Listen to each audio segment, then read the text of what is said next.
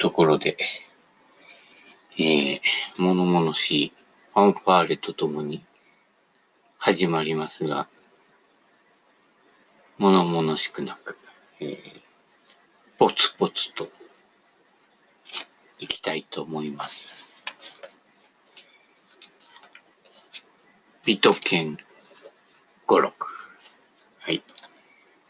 えー、129ページ。どんな苦しい生活にも美しい光が灯っている。まず、しさに負けた、たららら。みたいな感じでしょうか。はい。意外とでもね、なんだろうね。逆に、ほどほど質素な暮らしっていうのは、なんかこう逆に懐かしかったりとかね。えー、昭和のフルアパートね。あの、洗濯機が表にね、二層式の洗濯機が置いてあったりしてね。で、まあ、風呂はちっちゃいのがあったり、なかったりで、まあ、銭湯に行くと。えー、銭湯千尋の神隠しじゃないけれど、えー、そういう感じの暮らしね。で、なんかシステムキッチンとかじゃなくてね、あのー、ここんなこうね、よくあのー、ホームセンターとかで売ってるね、えー、五徳が二つのね、こんな、えー、ガス台とかね、えー、そんな感じですね。えー、水道はあの蛇口を、えー、ワン、ワンレバーじゃなくてね、回すやつとかね、えー、いうのが、なかなかいいんじゃないですかね。で、なんかそういうのでね、えー、下町の商店街の近いところにね、えー、家賃2万5千円ぐらいでね、えー、住んで余生を過ごすのも、なかなかわびさびじゃないかとね、思います。はい。えー、大きなお家建ててね、えー、自動食器洗い機とかにね、えー、場所を占められてね、というよりかは、えー、一枚一枚皿をね、さらっと洗ってね、えー、いいんじゃないですか。そういう暮らし。はい。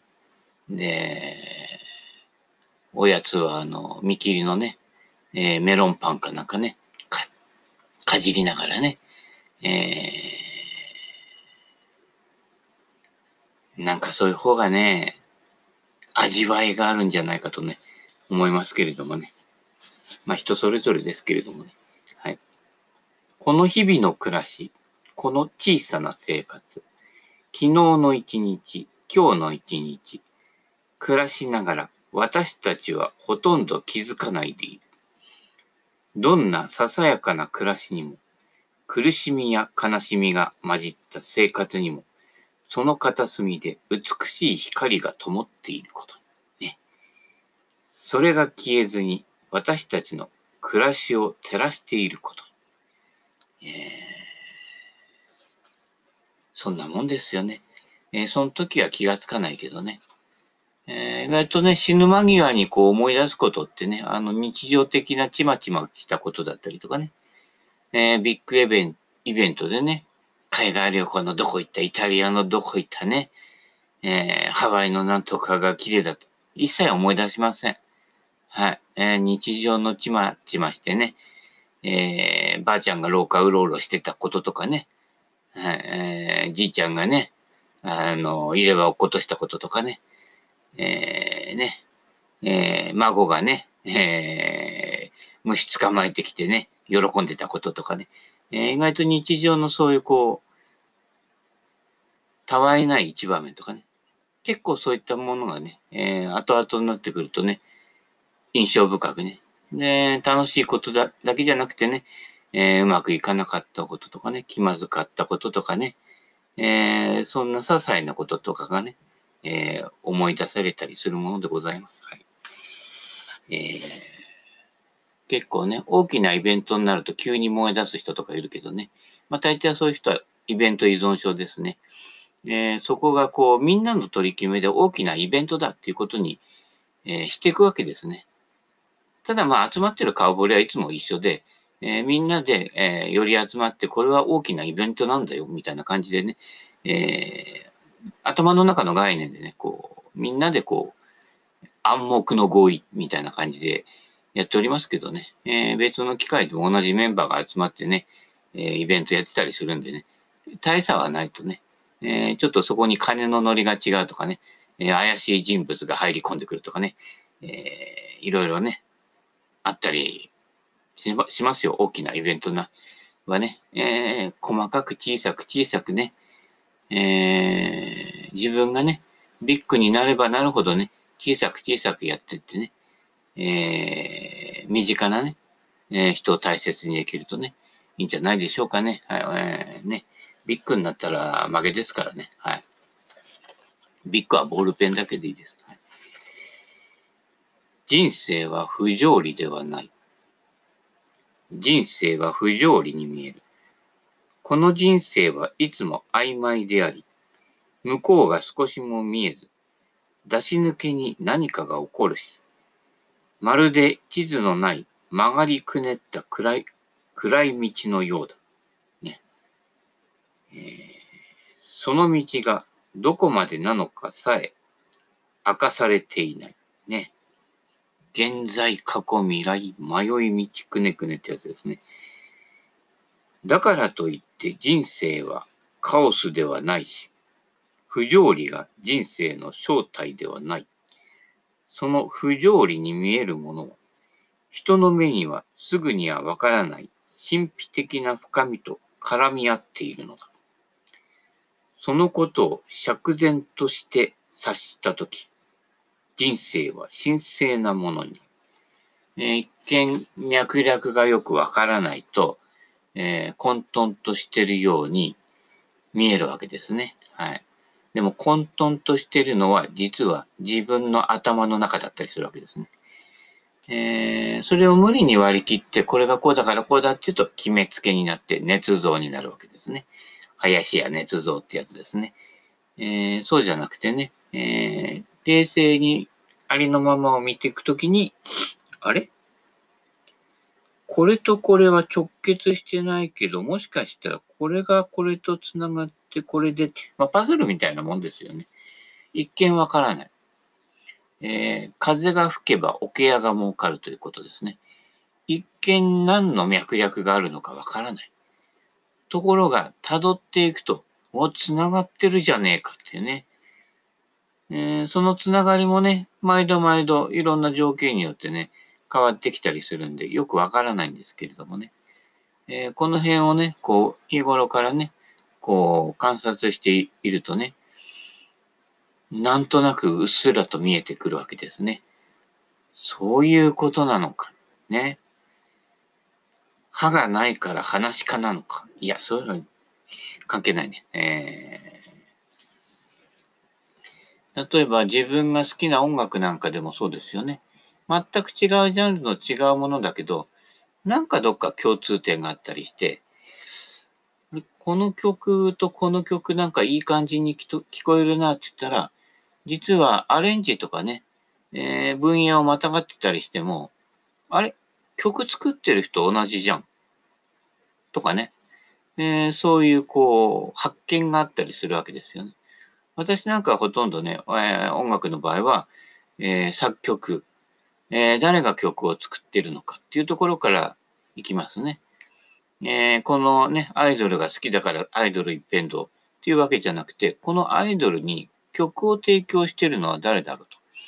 で他のアイドルにも似たような感じの曲があるな。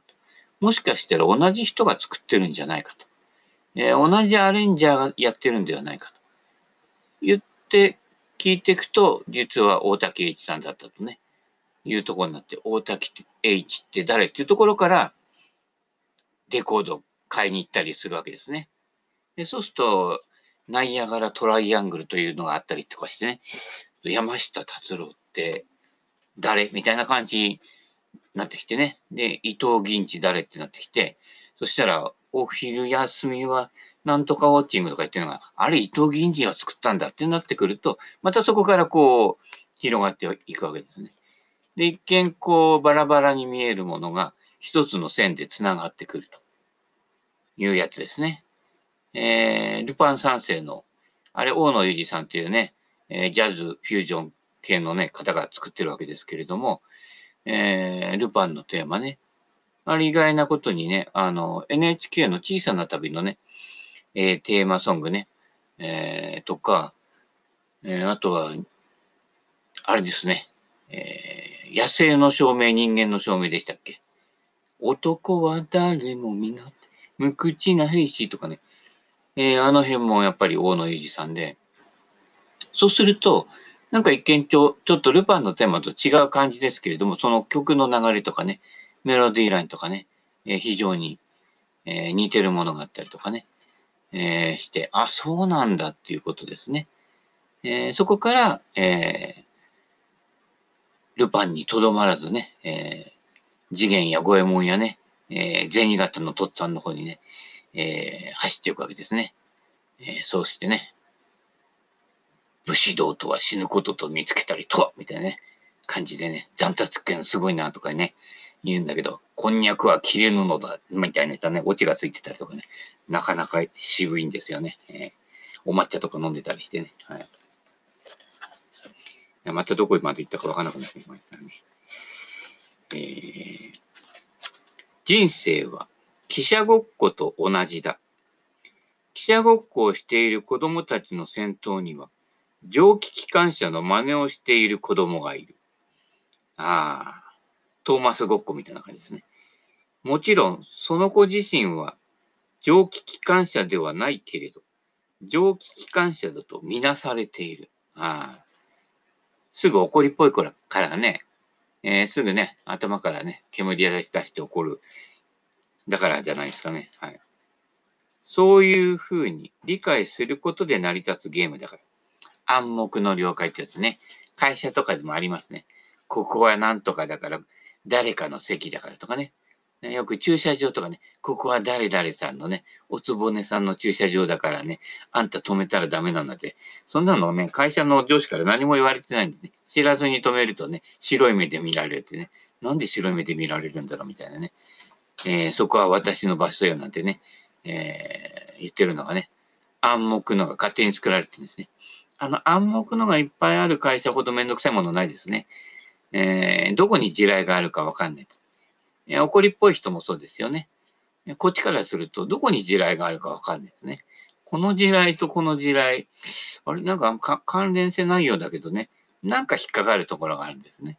でしょうがないから、その引っかかるところをさっきみたいに、えー、繋げていって、なんでこんなどうでもいいことで起こるんだろうっていうところを掘り下げていくと、ああ、みたいなね、その人のツボが分かったりしてね、えー、この次はね、えー、わざと怒らせてみるとかね、えー、もう地雷だけ踏んでいくみたいなのになってね。え、もうはっきり時代は全部爆発させちゃって、え、ね、え、平和なね、え、世の中、家庭、え、平和な世の中は平和な家庭から始まるね。えー、上帝プラス家庭、かける高さ割るにね、台形、え、土台をしっかり作ってくださいね。はい。土台無理なこったいみたいなね。そういう時は分かれてください。はい。えー、なかなかね、分かれないね、えー、文句言いながら分かれないところがありますけどね、それはね、あの、嫌だ嫌だという名の共依存になっておりますので、えー、まあ、しょうがないんじゃないですか。はい。世間の大人も子供たちと大して変わりはしない。部長リーダー、宗教家、先生、美女、詩人、作家、労働者、アーティスト。ね。先生は偉い、みたいなね。えー、なんとか先生なんてね、えー、言われるようになっちゃね、おしまいですよね。はい。壇上から物語るようになっておしまいですね。えー、人の足元を見てください。あの足元にいっぱい答えがあります。はい。私たちは、それが、それぞれを、それぞれに理解する、ほんの少しの間のゲームを続けて。結局、ね、なんかの着ぐるみ着たら、なんかの、くまモンの着ぐるみ着たら、くまモンだってことにするんですけどね。えー、くまモンでも何でもないわけですね。あのー、ね、えー、どっかのあんちゃんがね、えー、入ってるわけですよね。えー、くまモン風に動くわけですね。で、ね、ネバール君だったらネバール君風にね、ネバーって伸びるわけですね。はい。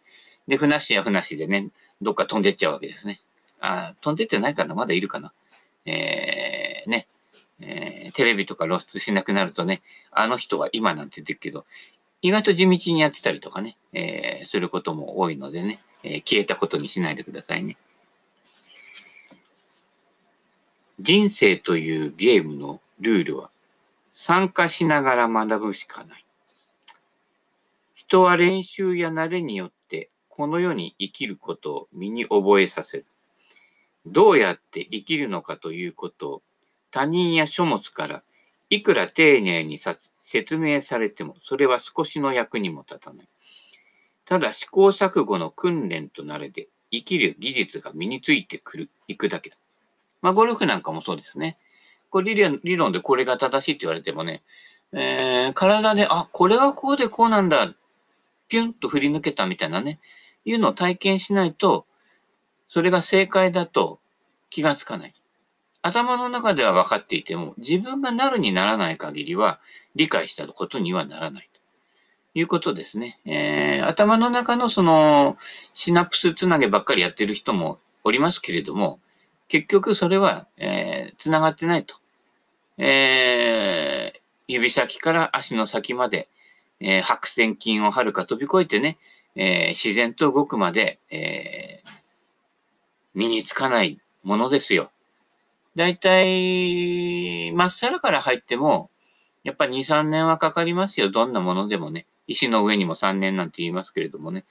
えー、で、癖がついている人なんかは、だいたい癖がつくまで10年かかった人は、10年かからないと抜けないと。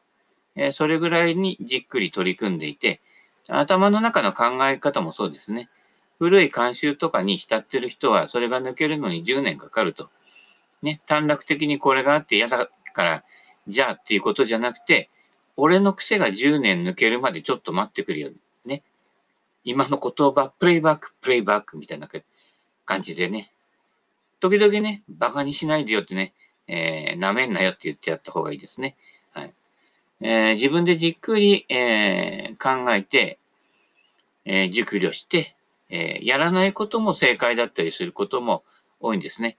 え、何でもね、やらないうちにわかるかね、やってみてね、体験なんだって言ってね、失敗する人ね、98.5%ね。はい。え、もうちょっとね、え、そこの方からね、上底プラスかける、あ、上底プラス過程かける高さ割るに、はい。台形を作ってから、上物を作ってください。えー、どうしても、えー、みんなね、上を見ろ、前を見るっていうからね、上物から作っていっちゃうんですね。で、上物がね、こう、頭の中で肥大してるからね、上物の方がでっかくなっちゃってね。で、足元がおろそかになって、こけるべくしてこけていると。大抵この出来事とか、えー、やりたいことの方が優先して、えー、人間を見忘れるのでこけますね。はい。その確率は98.3%です。はい。子供が言葉を学ぶときも同じだ。大人は言葉についてあれこれと説明したりしない。とにかく真似をさせることを繰り返す。その訓練が多いほど子供は言葉や表現をより自由に使えるようになる。昔ね、えー、俺神奈川でね、相模原で生まれたんだけどね、後ろにね、どこだろう厚木基地かな？どっかの基地のね、えー、アメリカ人家族が住んでたんですね。たまに遊びに行ったりしてね。で、そうすると向こうのね、えー、子供のね、女の子が懐いてきたりしてね。で、うちのね、あの、もうかやつるして寝るようなね、縁側があるようなね、えー、ジャパニーズ、えー、家屋の方でね、え、遊んだりするわけですけれどもね、え、そういう時にね、あの、アメリカの女の子に教えるんですよね。ドッグとか言ってね。えー、そうすると、女の子がね、ドッグと、キャットって言うんだけどね、ドッグみたいな、キャットみたいな、イコール猫みたいなね、えー、猫イコールタマみたいなね、犬イコールポチみたいな感じでね、えー、なんか怪しい日本語を教えるわけですけれどもね、えー、その子がね、アメリカに帰るときね、大泣きしてね、えー、ジャパニーズボーイみたいな感じでね、えー、言ってたらしいですけれどもね、えー、その時俺がね、えー、J ボーイだった頃みたいなね、えー、浜商会みたいな感じですけれどもね、えー、あの子ももはや還暦近くになってるんですね。えー、どんなね、でっかいおばちゃんになってるでしょうかね。はい。記憶のどっかのね、片隅にね、えー、残ってるかもしれませんけれどもね。はい。キャサリンどうしてるでしょうかね。いや、キャサリンじゃなかったかな。えー、名前覚えてないけどね。はい。それは社会というゲームに何も知らないうちに参加しながら、ゲームのルールをその都度体験によって覚えていくようなもの。ね。えー、で、麻雀なんかもそうですよね。将棋でもそうですけどね。えー、本読んでね、わかる部分もありますけどね。こう、スッとね、出てくるようになるには、やっぱりこう、えー、体験を踏まえないとね。えー、やたら本ばかり読んでね、え、お膳立てをいっぱいやる人もおりますけれどもね。ほどほど読んで参加してっていうね。え、で、参加するから、えー、どの理論が生きてる理論かが逆に逆算してわかると。えー、前向きにね、こう、順番に順を追っていくんじゃなくて、時々ちょっと先から逆を見直すっていう視点もね、ないと、えー、結構ね、その理屈っていうのは全て後付け。えー、ゴルフのレッスンなんかもそうで、教えてる人たちはもう子供の頃に、えー、スイングの大方が、流れが完成してるんですね。で、あの、スコアで食っていけないから、じゃあ、レッスンプロやるかってなると、理屈は自分で分かってないから、理屈はね、後付け。だから子供の頃がやってるくせに、最近の理論やたら取り入れるプロって言いますよね。